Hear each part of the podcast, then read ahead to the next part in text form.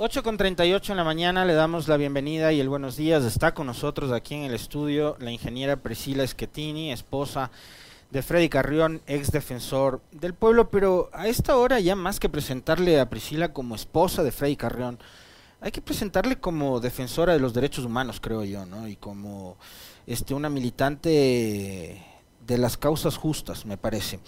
Antes de abordar lo relacionado con el proceso que enfrenta el ex defensor, quien cumple hoy dos años en prisión y perseguido por la justicia de este país y por dos gobiernos consecutivos. Quisiera empezar quizás hablando de lo más polémico de los últimos días, que es esta suerte como de confrontación que ha tenido Priscila con la fiscal general del Estado, que ahora mismo es, y no ahora, de hace mucho tiempo atrás, desde que fue designada tras un proceso bastante turbio en el Consejo liderado por Trujillo, objeto de muchas críticas. Ahora tiene que ver con la autenticidad de su tesis. Bienvenida Priscila, buenos días. Gracias Alexi, un saludo para todos quienes nos miran, nos escuchan.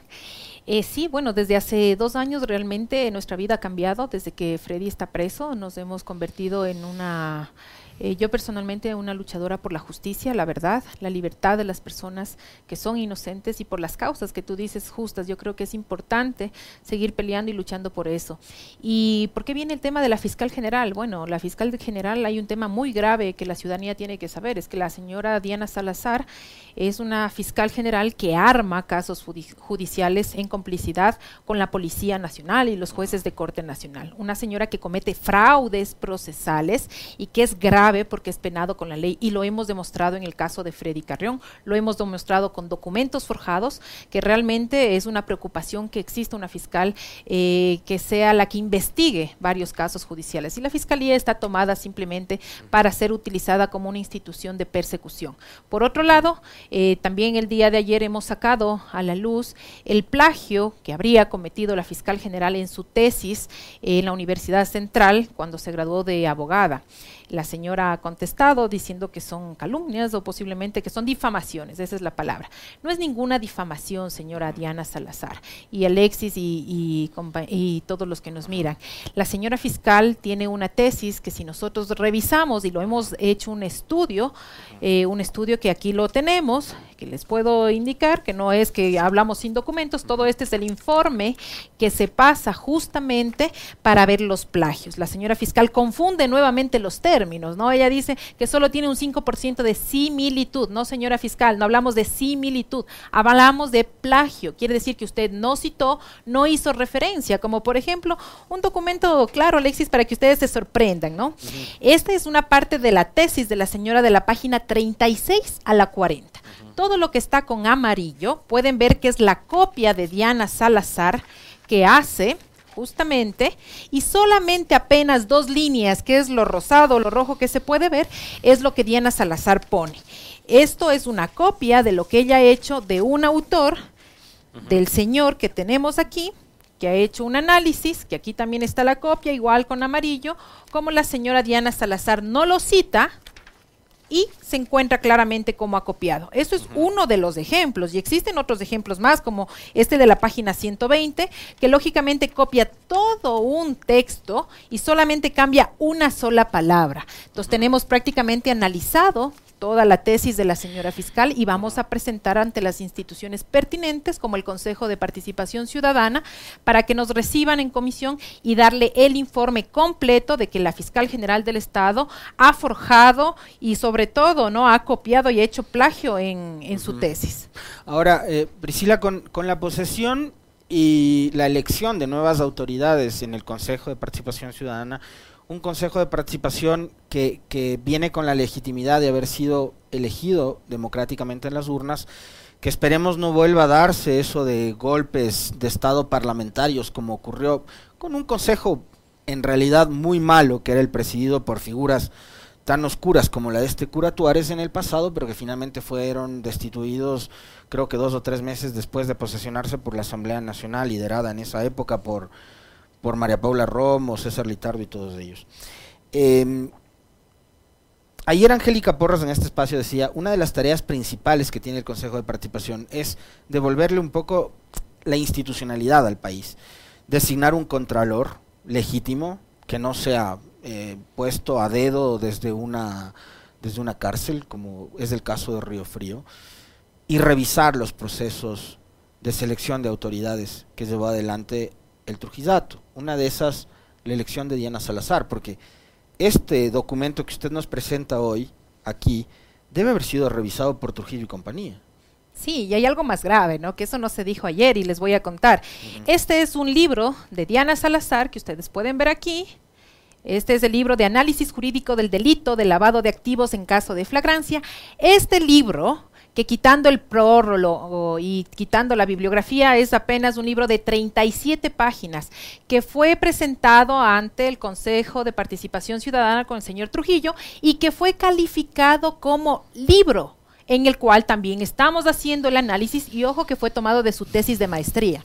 Usted puede creer, Alexis, un libro de 37 páginas con, con este tipo de letra que no llega ni a 16 hojas realmente, no puede ser tomado como libro.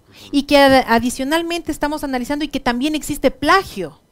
Entonces no puede ser posible que más bien podamos entender que se esté cuestionando ya cómo se la designó a Diana Salazar, con una tesis que cometió plagio, con un libro que también está en revisión, que no es ni siquiera un libro, no es ni un folleto, Alexis. Usted me puede decir que esto es un folleto. Esto es un folleto, eso no es un libro. Y con esto fue el puntaje que se le dio para que ella fue designada como fiscal general.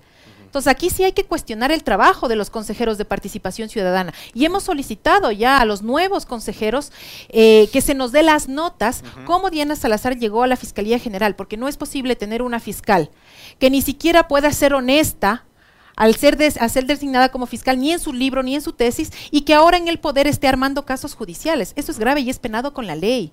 Por lo tanto, esperemos que los consejeros den oídos a nuestras peticiones, que nos entreguen la información y que también seamos recibidos para dar toda la información pertinente sobre el libro y sobre la tesis de la señora fiscal. Una cosa que, yo me he preguntado, eh, Priscila, durante estos, estos años de gestión de la señora Salazar al frente de la Fiscalía es, ¿en qué momento por fin se va a fiscalizar su gestión, porque, a ver, eh, ella está a cargo de, una institución que montó casos y los conocemos de cerca. Los hemos eh, analizado, los hemos visto, son casos que fueron forjados. Muchos se originaban en informes también forjados, inventados por la Contraloría, en casos de administración pública. Otros que se originaban en eventos como por ejemplo los de octubre del 2019, donde autoridades elegidas democráticamente se les pretendió despojar de sus cargos, acusándoles de un delito que no cometieron, rebelión armada. En el caso de Paula Pavón, de Virgilio Hernández, de Cristian González. Más adelante tenemos otros procesos parecidos y llegamos al de Freddy Carrión. ¿Cuándo van a fiscalizar a una autoridad que se prestó para ese horrible juego de perseguir personas. Y al momento de perseguir personas, Priscila, arruinar vidas. ¿Qué es lo que ha pasado con, su hogar, sus hijos, eh, a partir de todo lo que ha ocurrido en estos dos años? Sí, bueno, eh, yo creo que hay que decir que la fiscalización de la Asamblea Nacional no ha sido la mejor que también la Asamblea Nacional ha perseguido y ha sido muy selectiva con los casos que ha hecho juicio político. Desde hace un año y medio nosotros hemos solicitado a la Asamblea Nacional en tres ocasiones y, recientemente hace dos semanas que se realice ya el juicio político contra la fiscal general Diana Salazar. Y no solo por el fraude procesal en contra de Freddy Carrión, ni cómo se armó el caso de él, sino que también no ha hecho absolutamente nada con los hechos de octubre del 2019, con ocho denuncias que yo he presentado y que Fiscalía hasta ahora ni siquiera me llaman a rendir versión o a tomar la firma. Y así son miles de casos que existe atrás de la fiscalía y que la señora fiscal no ha hecho nada. El tema de INA Papers, que tiene ya cinco años, otros temas adicionales en la fiscalía, como el ministro de Salud, el los vacunados VIP, y otros, y otros casos más que la fiscalía no ha cumplido sus funciones. Por lo tanto, esas denuncias las hizo Freddy Carrión en su momento. La más grave, la de delitos de lesa humanidad contra Lenin Moreno, María Paula Romo, Osvaldo Jarrín y cinco miembros de la cúpula policial, Patricio Carrillo, que era el ex ministro de Lazo. Y eso no ha hecho absolutamente nada. Yo creo que ahí está fallando también los asambleístas que tienen todas las pruebas pertinentes y si quieren más pruebas se las damos para que hagan el incumplimiento de funciones con documentos, con argumentos, con pruebas y tranquilamente es una decisión política que la pueden hacer. Estas denuncias que hacemos del plagio de la tesis, del plagio en el libro también, que esto no es un libro sino un folleto de la señora Diana Salazar, es grave. Es grave que tengamos una fiscal que, cometa fraude procesal, que arme casos judiciales, y no solo por Freddy Carrión y no por los otros casos que has armado, porque toda la ciudadanía estaremos en la indefensión. Freddy Carrión lleva dos años preso por un supuesto delito de abuso sexual, sin denuncia de la víctima, con partes policiales adulterados, forjamiento de documentos de la propia Diana Salazar, eh, con jueces que se inventan que las intenciones deben ser juzgadas y no ha podido salir de la cárcel. Han negado absolutamente todo. Por lo tanto, quien denuncia está preso, pero quienes son culpables están libres, como Lenin Moreno. Los dejó ir la señora fiscal general. El tema de los ministros, la señora fiscal general los ha dejado ir sin ningún problema y ahora trata de utilizar esos temas para llamar la atención de que sí está trabajando. Perdón, después de cinco años, discúlpeme Alexis. Esto es una incompetencia de la señora Diana Salazar. Y el caso de Freddy Carrión nos ha destruido la vida, a mis hijos, a mí. Hemos vivido dos años en la cárcel, nos han dejado sin trabajo, nos han perseguido, son ocho amenazas de muerte, con agresiones físicas, puestos una pistola en la cabeza por denunciar. Recientemente, hace dos semanas, llamando que la siguiente voy a ser yo. ¿Voy a ser de qué? Me va a meter en la cárcel, me van a, perseguir, porque yo sí creo, en mi pensamiento yo sí creo que es la policía y la fiscalía, porque la delincuencia normal no te hace ese tipo de llamadas, tampoco te roba expedientes como lo han hecho en mi caso. Durante estos dos años, yo le preguntaba hace un momento, Priscila, eh, más allá de la persecución entendida como, como lo que es, como tal, ¿qué han tenido que vivir usted, sus hijos, su familia, con todo el aparato estatal, incluida la policía? Eh, detrás de ustedes? Bueno, es una persecución terrible y es eh, eh, también se puede decir que que es un sufrimiento como padres primero ver a esas criaturas, tener lejos a su padre y que te sigue y que, y que traten de buscar respuestas de por qué está preso, ¿no? El día de, de ayer, por ejemplo, mis hijos me decían, cuando les puse yo las camisetas, ellos sabían, saben leer los tres, y ellos dijeron, mamá, nosotros queremos estar ahí. Y decían, liberen a mi papá, y hacían fuerza, ¿no? Yo quiero que liberen a mi papá. Y cuando van a la cárcel dices que mi papá era bueno es que mi papá defendió a gente buena y los malos, hasta la policía que es mala lo metió preso. Entonces ellos cuentan los días y los meses, Alexis, y me dice, mamá, es mayo, junio, julio, agosto, septiembre, octubre, noviembre, diciembre, enero, febrero, marzo, abril, mayo, 16 de mayo del próximo año mi papá sale a la casa. ¿Te puedes imaginar eh, cómo uno nos rompe como familia? Freddy es igual. El tema económico es muy fuerte porque no hemos tenido trabajo ninguno de los dos del preso y, a mí por el tema de la persecución no me dan trabajo.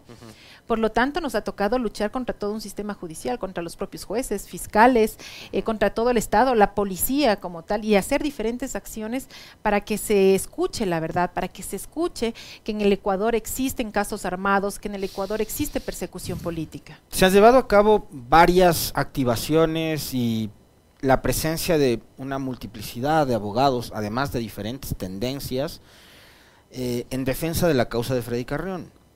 La pregunta es por qué no han operado todas, todos los recursos que ustedes han presentado para lograr la libertad de Carrión. Sí, yo tengo que agradecer, ¿no? Hay 68 abogados que se han mantenido firmes y creen en la inocencia de Freddy Carrión.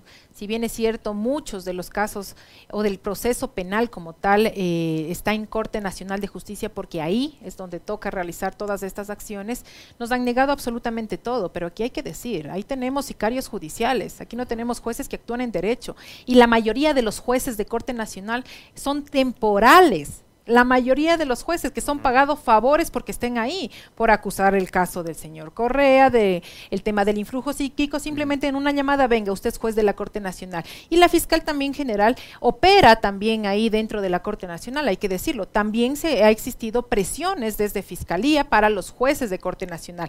Es más, los jueces se contradicen, por ejemplo, en el caso de Freddy Carrión, en primera instancia dicen que hubo eh, un tipo de flagrancia, ahora en la segunda instancia dice que ya no hubo ese tipo tipo de flagrancia. En la primera instancia, con Daniela Camacho dice que lo acusan por haberle tocado supuestamente los labios, el cuello, los senos y las nalgas. En la segunda instancia, en cambio, dice que no, que ya solamente son los senos. ¿Qué mismo entendemos de lo que pasa? Y aparte, unos jueces que te ponen multa de 21 mil dólares a una supuesta víctima que no presentó denuncia, que nunca acusa a Freddy Carrión y que jamás existe ningún examen médico legal que compruebe que Freddy Carrión ha tocado. Es más, sí hay un examen de ADN que dice que Freddy Carrión nunca le tocó el cuerpo, ni la ropa exterior ni interior de la supuesta víctima. Todo es de su pareja de Mauro Falconi. Entonces, esa es la clase de, justicia y de jueces que tenemos eh, aquí. No es que no salga porque no es inocente, no. La persecución es tan grande que lo único que quieren es tenerlo preso y silenciado para que no venga a continuar las denuncias de los hechos de octubre, porque si él sale, la fiscal general tendría que pasar en la cárcel por haber cometido fraude procesal, por armar el caso de Freddy Carrión, que tenemos las pruebas, que tenemos los documentos, inclusive con la propia Policía Nacional.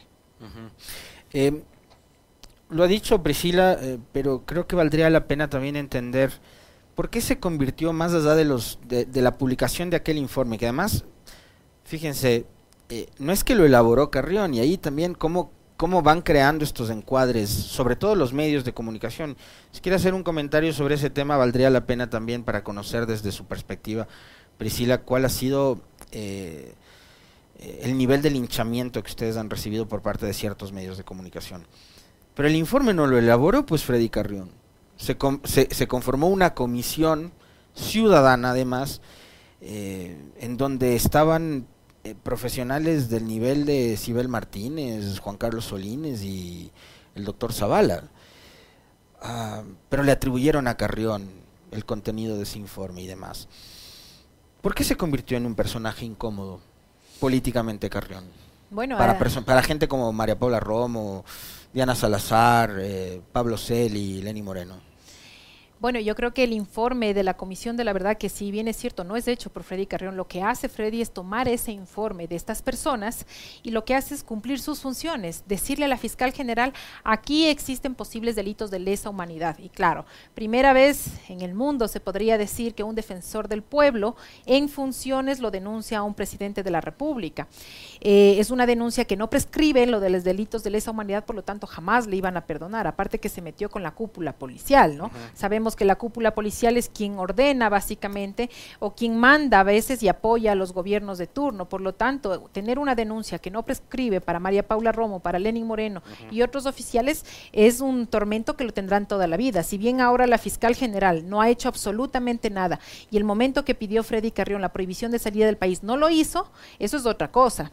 Adicionalmente, Freddy Carrión también presentó las denuncias por los sobreprecios en el tema de, de, los, de las fundas de los cadáveres, de las medicinas, denunció al ministro de Salud por los vacunados VIP, donde se vacunaban eh, los familiares de Lenín Moreno, los familiares del ministro de Salud, y que tampoco ha hecho absolutamente nada. Ahí está tranquilo el exministro trabajando en Guayaquil sin ningún problema. Por lo tanto. Decano universitario. Decano universitario. Y así existió varias denuncias de los carnets de discapacidad, el tema de la. Tiene un vacunado VIP de secretario general de la administración, de paso.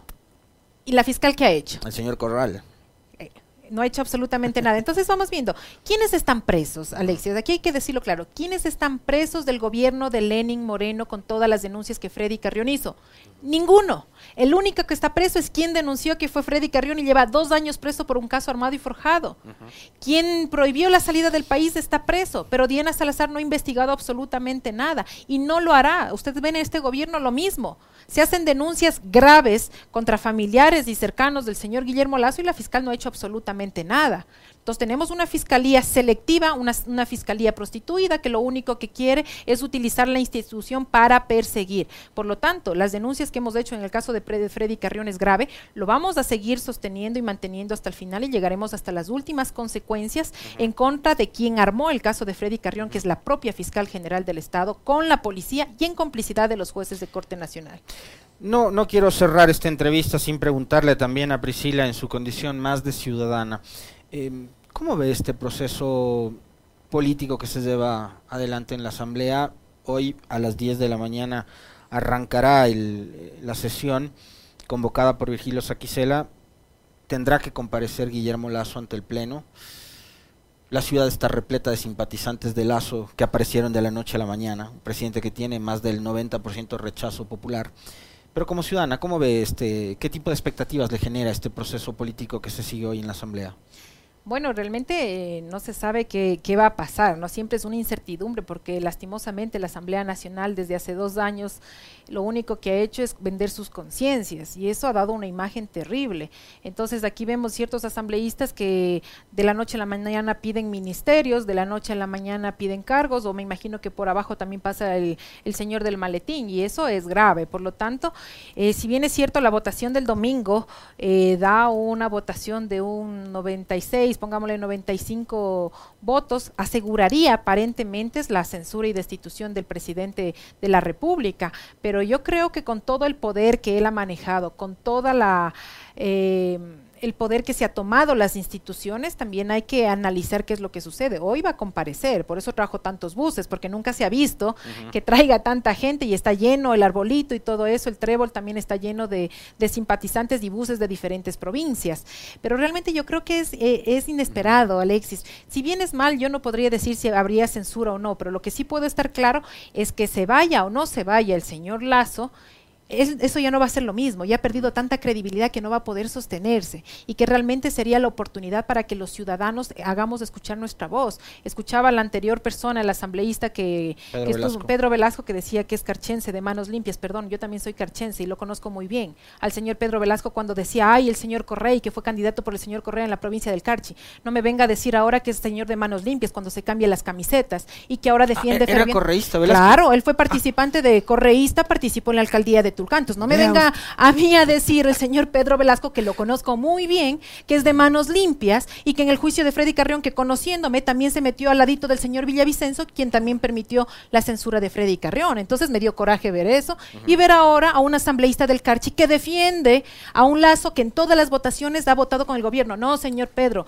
las señoras y los señores del Carchi sí somos bien valientes y bien parados, pero para estar a favor del pueblo, no del señor gobierno que nos ha destruido con todo lo que sucede. Entonces eso también le tenía pendiente al señor de Manos Limpias, que fue correísta, que fue de la izquierda democrática y que ahora ya apareció independiente con el señor Guillermo Lazo, perdón. Ha sido de manos limpias, pero buena cintura. Sí, entonces, bueno, yo quiero aprovechar estos dos minutitos, Alexis, también para Uno, pedirles. es más, ya ni Un uno, minuto. 20 segundos. Quiero invitarles a todos ustedes del día de hoy a los exteriores de la cárcel 4 a las seis y media de la tarde. Haremos una vigilia eh, por el- la justicia de Freddy Carrión. Quiero que me acompañen. Vamos a estar mis hijos, mi familia, a gritar juntos por la justicia. Espero que hoy puedan acudir a las seis y media de la tarde. Va a haber cantantes desde Guayaquil que vienen.